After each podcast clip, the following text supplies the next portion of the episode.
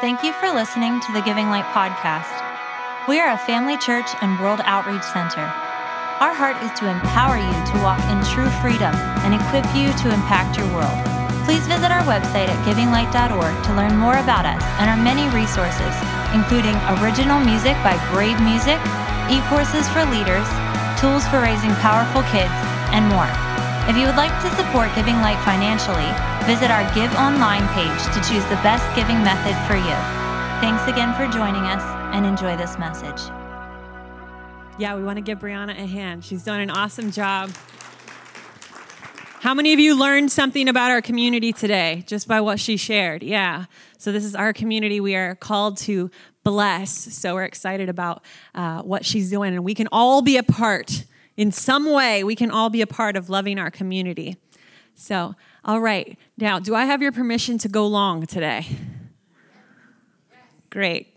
If not, just leave. okay.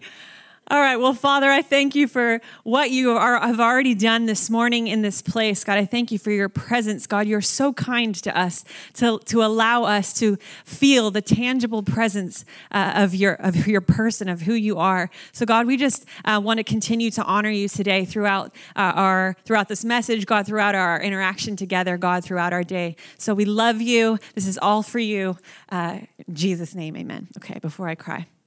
All right. So, I want to share a message today called How to Tend Your Garden. Um, now, God has a design for our lives. You know, He created us. When He created mankind, He said, You're very good. Say, I'm very good. All right, so he had a design for us when he had us in mind, and that design is good. And that design was always for us to be healthy and full. God wouldn't create us otherwise. He's a good God. So he always created us to be healthy and full. Say, I was designed to be healthy and full. All right.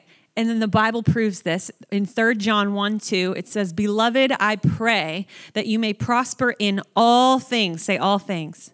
And be in health just as your soul prospers. So God's design for you was always health and prosperity, body, soul, and spirit. Then in James 1 4, it says, Let patience have its perfect work, that you may be perfect and complete, lacking nothing. Say, lacking nothing. God's design for our lives was that we lack nothing. And in John 10 10, it says, Jesus came that we could have life and life more abundantly. God's design for us is always abundance and overflowing. God's design for our lives is good. We were created to be full and healthy all the time. Now, how many of you feel full and healthy all the time? This is where, like, you remember the old, in the 90s, the live studio audiences, they would go, oh. This is like, oh. So we do not feel our design all the time. We do not always feel healthy and we do not always feel full. Now, when that is the case, that is an indicator that we something in our lives is not operating according to divine design. So, now in your body, in your physical body, if something is not right, what happens? What do you feel? Pain, right? Sickness, pain, something is off, right? If something is off in your soul, um, what do you feel? You feel a, a, negative emotion, or you'll feel a strong emotion. You might feel um, shame, or anger, or depression, or um, any of those things, worry, all those things. That's an indicator that something is happening in our soul that is not full or healthy, right? And how many of you in your spirit, everything might look fine around you, but you just have a check in your spirit and you're like, everything looks fine, but something just doesn't feel right about this. Your spirit is, is indicating to you, is warning you, is alerting you that something is not right in that situation. So God built us with these alert systems, body, soul, and spirit, that when something is not operating according to our divine design, He lets us know right? He's so good like that. How many of you know if you were paralyzed from the waist down and somebody stuck a knife in your leg and you couldn't feel it, you're going to bleed out, right? Like pain is actually not is not always a bad thing. Actually, sometimes pain is is a is a kindness because it lets us know something's off, right? Now, here's the thing we don't like pain. How many of you, well, I won't even ask you. If you like pain, we've got a whole other issue we can talk about later. Um, but we don't like pain. We like to run away from pain. We like to cover it. We like to numb it. We like to hide from it. And we get really good at living with symptoms because we all said, right, we do not always live feeling full and healthy. So we get used to coping. We get used to living with those symptoms. We get used to a subpar reality from abundant life. And often, what we'll do is how many of you um, are tradesmen or or even just a mother or anything and duct tape has been your friend at some point right? You patch up the system. You just patch it up and keep it moving. Well a lot of times we do that emotionally is we'll slap on some emotional duct tape and we keep it moving. Now sometimes duct tape will hold for a while but duct tape is not a solution right? It is not a healing right? It's just a patch up job now, um, how many of you have a uh, check engine light on your car? This is your car's way of telling you when something is not right. How many of you know you could not know it that your engine is having a problem, but that light tells you, it indicates to you that something is wrong. Now, last year, my check engine light was on in my car. Now, my car has these special twerks or quirks about it and um, so, like one of them, it gets up to 40 miles an hour and it starts to make this rumbling sound. The mechanics don't know what it is, the internet doesn't know what it is. So, I just started calling it a special feature. So, rather than calling it a problem, I just, oh, that's my feature. My car has this special feature about it. But when your lights come on on your dash, those are not just special features, they're actually telling you something is wrong in the operating system of the car, right? Now, if you would just take a piece of duct tape and put it over the light so you can't see it anymore. Does that make the problem go away? No. You know what happened last year? I'm driving up Peters Mountain and I'm on the hill, and my engine said, I've had enough. And it died. And there I sat, not knowing what to do. My foot smashed on the brake pedal, and I was stuck. And you know why that happened? My engine was burning oil at a rapid rate, and I wasn't refilling it in time. I wasn't giving it what it needed. And so, what it said, all right, I've had enough. I'm not doing this anymore. And so it gave out.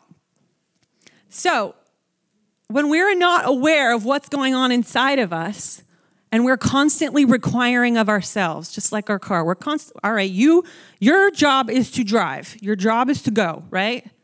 And to stop when I tell you. When we're always requiring of ourselves and saying, all right, you go and you stop when I tell you, but we're not filling in what it needs, guess what's going to eventually happen? It's going to shut down on us, right? So, in order to live by our design to be healthy and full, it takes a sense of self awareness of what's going on inside of us. Now, what is self awareness? Can anybody tell me? It is being aware of yourself. Yes, thank you, Shimon. It is not a hard definition. It is being aware of what is going on inside of our person, right? Body, soul, and spirit. Why is this important? In Proverbs 4:23, it says, "So above all, guard the affections of your heart, including your thoughts, your will, your and your discernment, for they affect all that you are." Pay attention to the welfare of your innermost being, for from there flows the wellspring of life. So, what this verse is saying is that what's happening inside of me is going to affect what's happening in every part of my life, including, say, including, our relationships with other people. The Bible tells us the second commandment, second greatest commandment is to love our neighbors as ourselves. That's one breath, one verse to love your neighbor as yourself. So the way that we love ourselves will directly affect the relationships in our life. And I don't know about you, but my life tends to go better when the relationships that are close to me are going well, right? And when they're not, my life is, we're, we're not as good as we could be, right? So now you could say, why did, if God designed us to be full and healthy, why didn't He just program us to stay that way? Right? Well, He didn't create robots. He didn't create machines, right? He actually gave us the gift of being able to choose. He gave us the gift of being able to think, to feel, to express, to believe, to choose, to love. If He didn't give us that option, it wouldn't really be love, right? In order for it to be love, you have to have the ability to love back. Otherwise, it's abuse. So he gave us the ability to think, feel, choose, believe, and to do. He gave us that choice. He gave us that gift. In fact, the first thing that he did when he created mankind was he gave him a job. He said, Name the animals, care for the earth, right? He said, Be fruitful and multiply. And he said, Choose life. You have the whole garden, choose life. He gave us the power to be responsible for ourselves. He could have created us to just lounge around in perfection forever, but he didn't. He gave us a job to do. He said, You are responsible to care for your garden. And today, the garden is going to represent your life. So say, I am the boss of me. All right. Now, if I were the boss of a company and I sat up here in my tower, just lounging about, and I didn't know anything that was happening in the rest of my company, am I going to be a very good job, a manager of that company? No.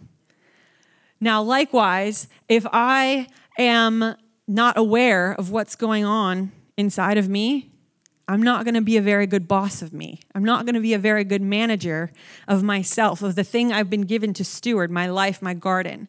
So, but what we like to do is treat ourselves like we treat the fridge. Now, so what we do is we go into ourselves, we place a demand on ourselves, we reach in, we grab it, we close the door real quick. Why? Because I don't know about you. How many of you, there might be something funky going on in your fridge, but you would just prefer to not know that it's there? Right? So we reach in, all right, I need, I need the milk. Reach in, grab the milk, close the door real quick. Now, uh, it was we had a lot of people in my house growing up. There was a lot of stuff in our fridge. In fact, we still at my parents' house. It's called fridge Jenga, because take out at your own risk. You need to be very strategic about how you pull something out so that the rest doesn't pour out. There's just a lot going on, especially when you've got like alternative eaters. You got like seven different milks in the fridge. It takes up a lot of space. So now, how many of you are familiar with butter dishes? I'm saying that with quotes for those who are listening because there is rarely actually butter in the butter dish, right? How many of you are familiar with those like yellow, back in the day, those yellow margarine tubs? That you pull out and you're like really thinking that it's margarine for your toast and then it's like, you know, deer guts or something that you just weren't expecting. We live in a hunting community, you never know. So actually, this is why I, I, exclusively, I will only use clear dishes in my fridge because of childhood fridge trauma. because if we don't, if we can't see it, right, then we don't have to deal with it. So I guess for me, I want to see it so that I can deal with it because nobody, nobody wants to be the one to identify or to um, accidentally stumble upon the source of the smell that's happening in there, right? I, and I used to be in charge of cleaning out the fridge, and you would crack it open, and I don't know if you've ever smelled rotten black beans, but I, like just even saying it, it like I like I'll convulse, like it's a bad smell. Nobody wants to find the funk so, what do we do? We reach in, grab what we want, close the door real quick. Now, I'm using this as an analogy for our lives. We will reach in, place a demand on what we need at the moment, and we'll close the door real quick. I don't want to see what, what else is going on in there. I don't want to crack the seal on the funk, right? Now, have you ever gone into your fridge for something that you needed, say the milk, and you're like, oh, great, the milk. And I grabbed it and you went to pour it out. You're like, this feels a little light. You go to pour it out and there's like a teaspoon left in the jug. And what is your first response? Who did it? They are a horrible person, obviously. What, what is wrong with them, right? So, but what do we do for ourselves? We reach in for something that we need, like patience or kindness or joy or peace or gentleness or self control. We reach in for it and we place that demand. And then what happens if we haven't refilled? We go in for it and there's nothing there because we haven't filled it up, right? And then what do we do? Just like, who, who did it? Who put the thing in there empty? So immediately, we don't want to blame it on ourselves. So we'll blame it on somebody else. So I reach in for patience and I don't have any, and automatically, it's your fault. That's not my fault. That's your fault, right? We love to project our issues onto other people. We love it. We're like professionals at it. Listen to, okay, have you heard any of these things? It's the government, it's society. Kids these days, I love that one. You never, you always, right? We love to make our issues somebody else's issues. Now, I've learned, and I'm learning, that the healthier you get, the quicker you recognize that the issues that you think is everybody else is more than likely rooted in your own stuff, in your own issue, right? I'm not saying that everybody else doesn't have a responsibility here, but I've recognized that the healthier I get, even if it is somebody else's issue, it doesn't control my life because I am the boss of me, right? So, this will always, whenever we project onto somebody else, it's always going to cause relational problems. And like we said earlier, when our relationships around us are going awry, uh, we feel the effects of that in our life, right? Brene Brown says that blame is the discharging of discomfort and pain. So, really, it's a symptom of an unresolved internal issue. It manifests as blame, but it's really a sign of me not being accountable to what's happening inside of me. And so, what do we do? We get angry, we explode onto somebody else, or we go inside, we stuff it down and pretend it's not happening, right? We put that duct tape on it. And then eventually, how many of you have ever done that? You stuff it down so long, somebody triggers it, and it's, you ever see a Mentos in a Coke bottle? Eventually, somebody hits that trigger, they drop the Mentos in, and poof, you explode, right? We don't want to get to that point. So, those warning signs when we're feeling pain, discomfort, when we're feeling um, something uh, inside of us that is alerting us, something in here is wrong, your check engine light's on, right? that's when we want to stop. We want to recognize what's happening and we want to deal with it, right? That, we're going to get to that part. So say, I am responsible for what goes in and what comes out of me. All right, that's a big statement we have to deal with. It doesn't feel good all the time. So we have to stop handing over our power to something else. We have to stop that blame thing because that's not a powerful behavior to blame it on someone else. The fact is that the that life, that our gardens were designed for perfection. They were designed for maturity, designed to be healthy and full all the time. But just like Adam and Eve, God gave them a job to do. He says, "All right, this was your design. Now you have to work it." So we have to work at the garden of our life. So how do we tend the garden of our life? I'm going to show you a picture here. Last spring, my mom and I started volunteering in the community garden. And this is what it looked like when we started. You couldn't even find the ground, like the dirt in the garden, which is a problem. Big mess. So, this is how we started. And uh, we worked every Wednesday morning. We would go and we would work at the garden. Can you put the next one up? This is what it looks like now. We also had the help of some awesome volunteers, and I'm going to take this moment to do a shameless plug. We need volunteers at the community garden. So if gardening interests you at all, um, come spring, we're going to need lots of help. But that's what it looks like. Can you can you go back to the last one? That's what it looked like. And then go ahead, go put the next one up. This is what it looks like now. Now, how did we get there? One weed at a time. and there were a lot of weeds. One weed at a time, one piece of shale at a time, those cinder blocks, one cinder block, one brick at a time, right? Say one at a time. All right. So, how do you manage yourself?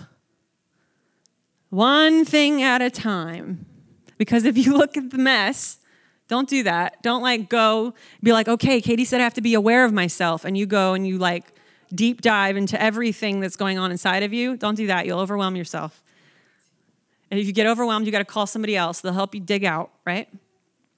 But we do this, we tend to our garden by, have, by dealing with one thing at a time.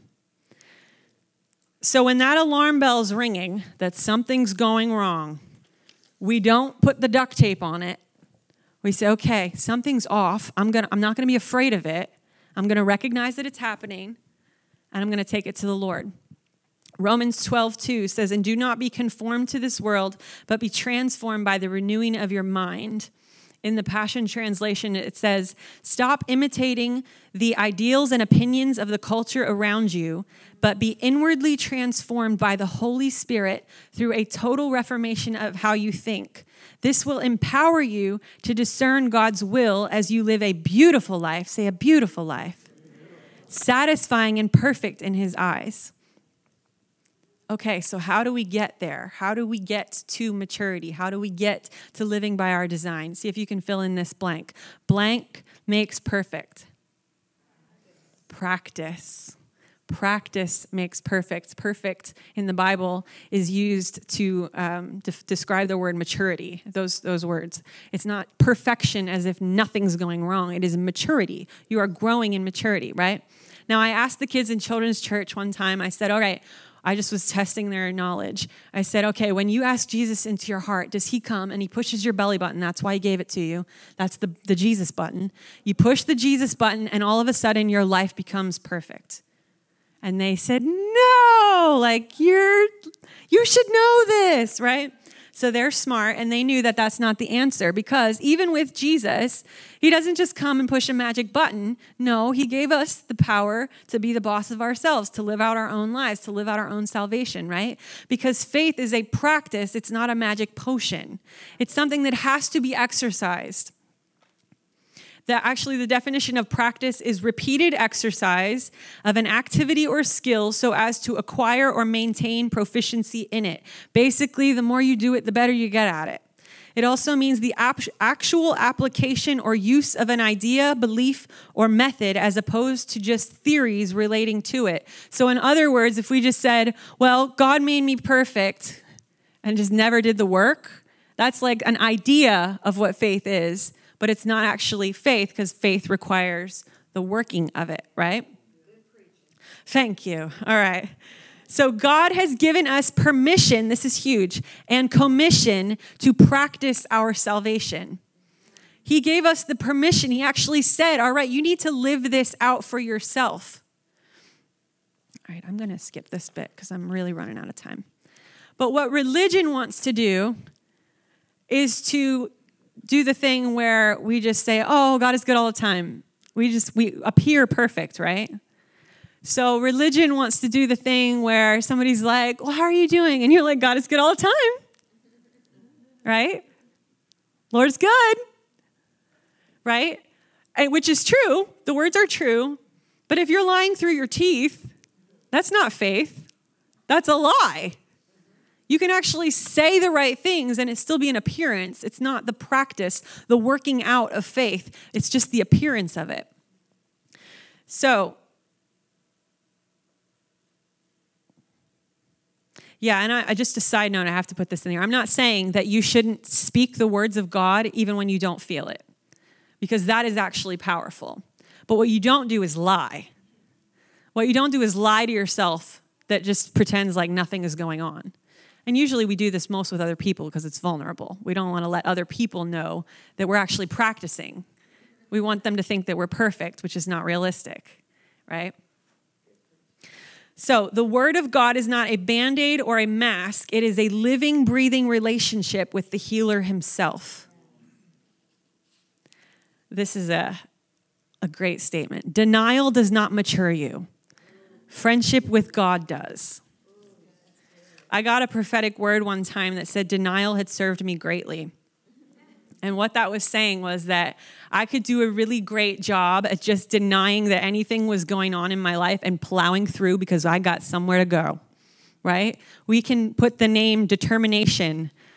I have always been a person of great determination. Ask my mother, right? So we can put words like endurance on it or tenacity. We can put words on it that sound good but if we're just plowing through and never dealing with the issues, eventually we're going to run into a wall, which is what this prophetic word went on to say. It's a denial has served you greatly, but a lot of times you're running into a wall and you're just trying to keep running and you're getting a lot of, a lot of knots on your forehead because you're not stopping to deal with the issue. You're not stopping to actually acknowledge that something is going on inside of you. And so the word said, when you hit a wall, you hit a wall. That's what it said. She, the word said, now when that happens, it doesn't make you less of a person. What that, what that does, or when that happens, you stop, you, uh, you recognize, you acknowledge that you hit a wall, you give that thing to the Lord, you deal with it, and then you can plow forward. So remember, uh, what is the word? Denial does not mature you. It's a lie. It's a misconception. And it can seem very noble. It can seem very noble to pretend that nothing's going on and plow through, right? But it, eventually it's going to catch up to you. So, if when we hit a wall, as it were, as it, when we hit that thing that's happening in our life that we just want to ignore, we want to plow through in the name of endurance or faith or any other holy words we might give it, if we stop, acknowledge the wall in front of us, and ask for help instead of a lot of knots on our forehead, we would have a lot of memorial stones of what God has done in our lives. And I'd rather have those because we cannot, I'll say this over and over and over again, we cannot do life without Him. So you have a body, a soul, and a spirit, and all of them have needs. Pastor Joel teaches an awesome message on needs. You can find it on our podcast. Um, but guess what? Who designed you to have those needs? God, not the enemy. God. He created you to have those needs so that you could walk in fullness and health. So he also knows exactly what you need at all times. So if we just say, oh, I don't need anything, and we just never take it to the Lord, he can't actually fill you. You have to actually do the work of recognizing that you're empty and that you need filled up. Take it to him because he can always fill you up. He is everything that we need, right? All right, Galatians 5 22 through 23. This is in the Passion Translation. The verse starts out, but the harvest produced by the Holy Spirit. Now, I want to stop there. I know you can read the rest, but just listen to me. The harvest produced by the Holy Spirit. How do you reap a harvest? You sow and you have to do the work. If you just sow the seeds and then weeds came up and choked it out, you have to actually work a garden in order to reap a harvest, right? So it says, but the harvest produced by the Holy Spirit. So we reap a harvest of the Holy Spirit's fruit by tending our relationship with Him, by weeding out the things that don't belong, and by growing and maturing good fruit. So we continue. This is the fruit of the Spirit verse, Galatians 22 through 23. But the harvest produced by the Holy Spirit within you is divine love in all its varied expressions, joy that overflows, peace that subdues, patience that endures, kindness in action, a life full of virtue, faith that prevails, gentleness of heart, and strength of spirit. Never set the law above these qualities, for they are meant to be limitless. I love the way the Passion Translation says this because the fruit of the Spirit is meant to be limitless. That means when you have a need, there is always enough for you, but you have to work your relationship with the Holy Spirit. That doesn't mean work in your own strength. That means you actually have to recognize when you have a need and you have to actually go to Him for Him to fill it. So, all right. So, what do we do when one of those warning signs is going off in our life? I'm going to get a little practical for you. When those indicators are alarming in our lives, now the first thing, remember, we have to actually start at the practice of being self aware. That means not just getting used to living with the symptoms, it means actually recognizing when one is happening, right? And that is a scary thing in itself. How many of you have ever had a problem in your body and you refuse to go to the doctor because you're afraid of what the doctor's going to tell you? Right? It's a scary thing in itself sometimes to just recognize, to actually acknowledge and admit that you have a symptom, right? So this is that's step number 1. We have to actually recognize what's going on. But this is what we don't do. Blame it on somebody else. So, blame is a powerless behavior that hurts our relationships and keeps us in unhealth. If you can think of something positive, long term positive, that actually comes from blame, let me know because I couldn't think of one. So, blaming is not powerful. Blaming is the work of a victim. And when we experience a symptom of a need not being met in our life, a lot of times what we do is we live as a victim of that symptom ra- rather than recognizing it for what it is so that we can deal with the source. So, blaming isn't powerful. Say, blaming isn't powerful. Say, I am powerful.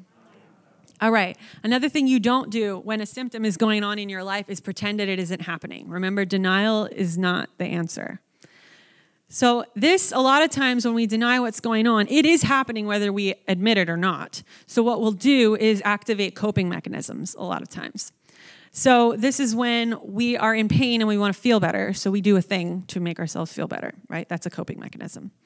So, we do things like compulsively eat or drink or play video games or watch movies or read books or work or social media or whatever the thing is for you, right? And there's nothing wrong with those things in and of themselves. But when we use it as a drug to numb something that's actually going, in, going on inside of us, we will start to live a life dependent on those things and it becomes a drug that we can never get enough of because we're not dealing with the symptom, the root of what is going on in our lives. So I know this. There's a reason I don't allow myself to have Oreos because, and you'll laugh at me, but like this is it. I know that I'm a compulsive eater. I know when I'm coping, right? I know I've come to recognize it. Maybe not all the time, but I know when I'm scrolling endlessly and I'm feeling empty inside, I'm trying to find something to fill that void, I know what I'm doing. Or eventually I'll figure it out, right? So we activate these coping mechanisms instead of just dealing what's going on inside of us. So we don't do that. Another thing we don't do is to slap a religious band-aid on it. Do not lie to God, yourself, or others by pretending that you are perfect. Just think about this. No one goes from zero to perfect in an instant. Not even with Jesus. Right? You have to work at it. So, the only way that we hit perfection or maturity is through practice. Remember, perfection and maturity can be used the same. And what makes perfect? Practice. So, we will be practicing this for all of eternity. We'll be going from glory to glory to glory to glory to glory. It just keeps getting better. We will be practicing for a long time. So, what does this mean? This means that I should actually see you practicing in your life. That means that if I see you and you appear to be perfect, I'm like, ah, either they've really, really arrived or they're just something they're covering up, right? Okay, so that means that it's okay, and that means that we, we must give ourselves permission, not, our, not just ourselves, we must give each other permission to practice. Because we will not get it right every time. But when we create a culture, an atmosphere, a family, a community, whatever you want to call it, where we give each other permission, then we start to trust a little bit. Like, oh, maybe I can let this out a little bit. Maybe I can deal with this because I'm not afraid that I'm going to be beat down if I do, right?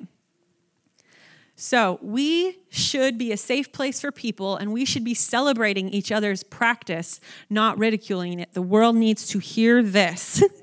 we must give each other permission to practice our salvation. Otherwise, we're putting an unreal expectation on people and they will not be themselves because they're afraid of the repercussions. They're afraid of being canceled in whatever form that is. We must give each other permission, even non believers, because they are still practicing. They just don't know for what yet, right?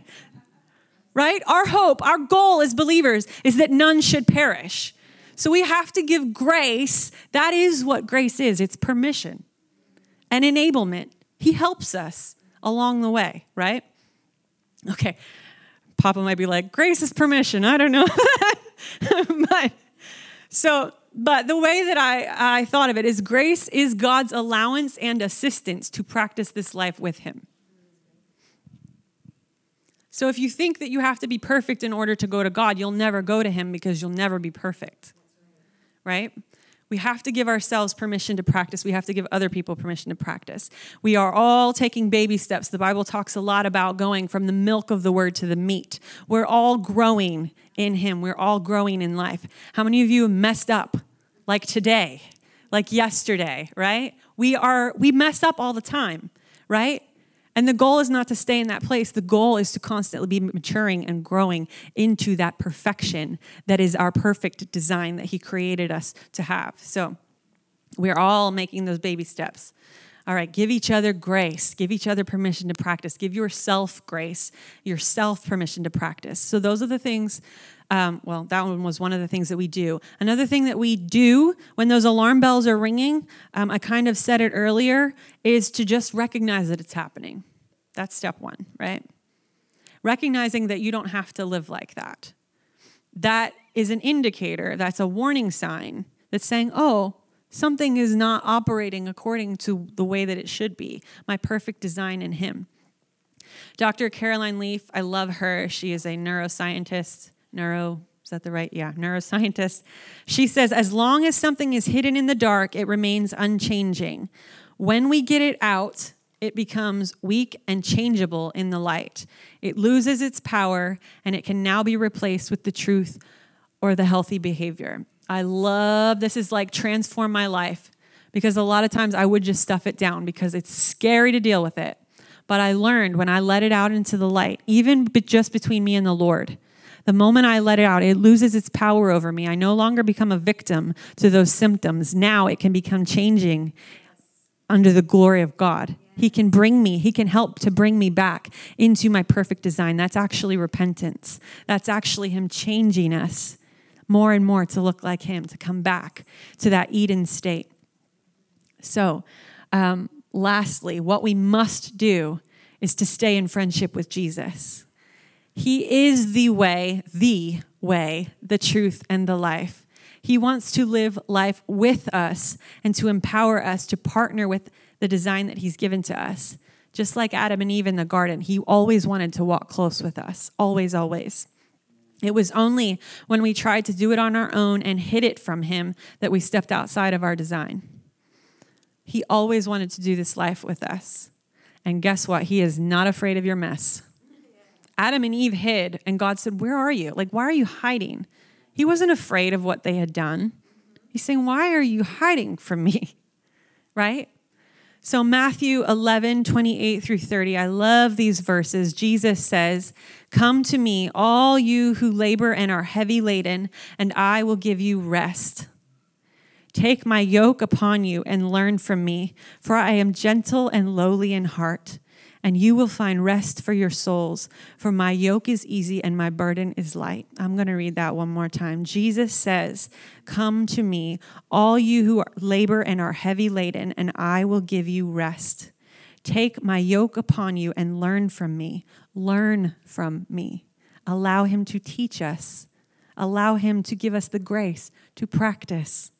For I am gentle and lowly in heart. He is not a harsh taskmaster. And you will find rest for your soul. For my yoke is easy and my burden is life. So, all the stuff that you carry that is heavy, whether you even recognize it or not, all that stuff. He says, Bring it to me. I will give you rest. I will give you rest for your soul. My, make the trade. What I have to give you is light, it's easy.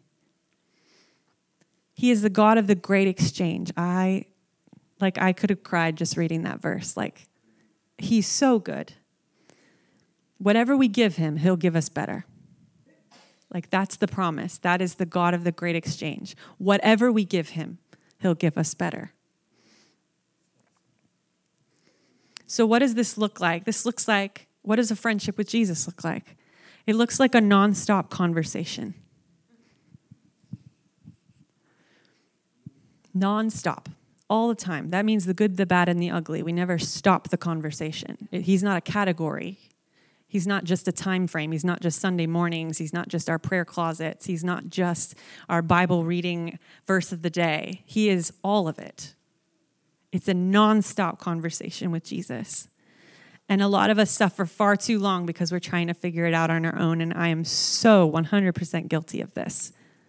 We try to do it without Him. I've recognized, even if I'm talking to another person and we're trying to solve the problems of the world, because, you know, we can do that, right? And if I just, inside, I just started to recognize wait, I didn't let Jesus be a part of this conversation. That doesn't even mean we have to say, well, the Bible says this. No, it's just inside of me, I'm doing nothing without him. I'm recognizing my complete dependence on the friendship with Jesus. And the more I do this, the more I recognize my need for Him. The quicker I'll go to Him with my stuff, the quicker it gets resolved because He's the God of the great exchange. And the quicker I recognize when there's space between us. And I'm getting to the point where I can't afford space in between us. And I promise you, He's good and He's trustworthy, He's kind. Whatever you give Him, He will give you better. It's a non-stop relationship. And He is good and worthy of our time. He's worthy of our life. He wants us to be full and healthy according to the way He designed us. Last verse, Proverbs 18 24, it says, He is a friend who sticks closer than a brother. He is a friend. He is many, many things. He's everything that we need. He is every role. But He is a friend. And He's good and He's kind. And when it says that his kindness leads us to repentance, that's what it is. He's saying, hey, something's off. If you give that to me, if we change, if we walk in that repentance, you're going to be better off. So he leads us with kind eyes, with a gentle heart, with a meek spirit. There's this line of a spontaneous song that I just love, I love, I love. And it's not even like a published song. And it says, I'm gently held by the hand that could crush me but I won't be afraid because I know that He loves me. He is all powerful, but He is good and He is kind. And the closer we get in friendship with Him, the more that we can trust our hearts to Him, the more we can set our stuff in the palm of His hand and let Him remold us and let, us re- let Him reshape us back to the original design, which was Eden, which was the garden where we walked together and nothing was separating us. We weren't hiding. Father, I thank you that you are good and you are kind and you are trustworthy. Father, I thank you that we can, you can be trusted, God. We can come before you boldly. God, and you don't just snap your fingers and fix it, but you give us the grace. You give us the permission to walk out our salvation, to come back into that perfect design with you. Father, and I thank you that you extend that grace to each and every one of us. None of us are excluded from your love. None of us are separate from your patience, your kindness, your goodness. You give that, you offer that freely to all of us. So, Father, today, God, I ask in every heart, in the sound of my voice, Father, I thank you that they would come just a little bit more, a little bit closer to trusting you with all of their life. Father, and I thank you that you do such beautiful work, that you transform us from the inside out. God, you want our lives to be good. You want us to be lacking nothing. You want us to be full and healthy and happy and joyful. You want those things for our life. So, God, right now, I release a grace to practice in this house. Father, we say that we are going to be a people who affords grace to one another for us to practice and to walk out our salvation uh, with one another, within community, within a safe space. Father, I thank you, God, for your mercy, God, when we get it wrong. God, that we can just come right back to you. We don't have to hide or, or try to fix it on our own strength. So, Father, I bless each one here. God, I thank you. Don't point out those things to punish us. You don't point them out to shame us. You point them out to heal us. And God, I thank you that your heart for every one of us is that we would walk in the wholeness, the sozo of our salvation, body, soul, and spirit. In Jesus' name, amen.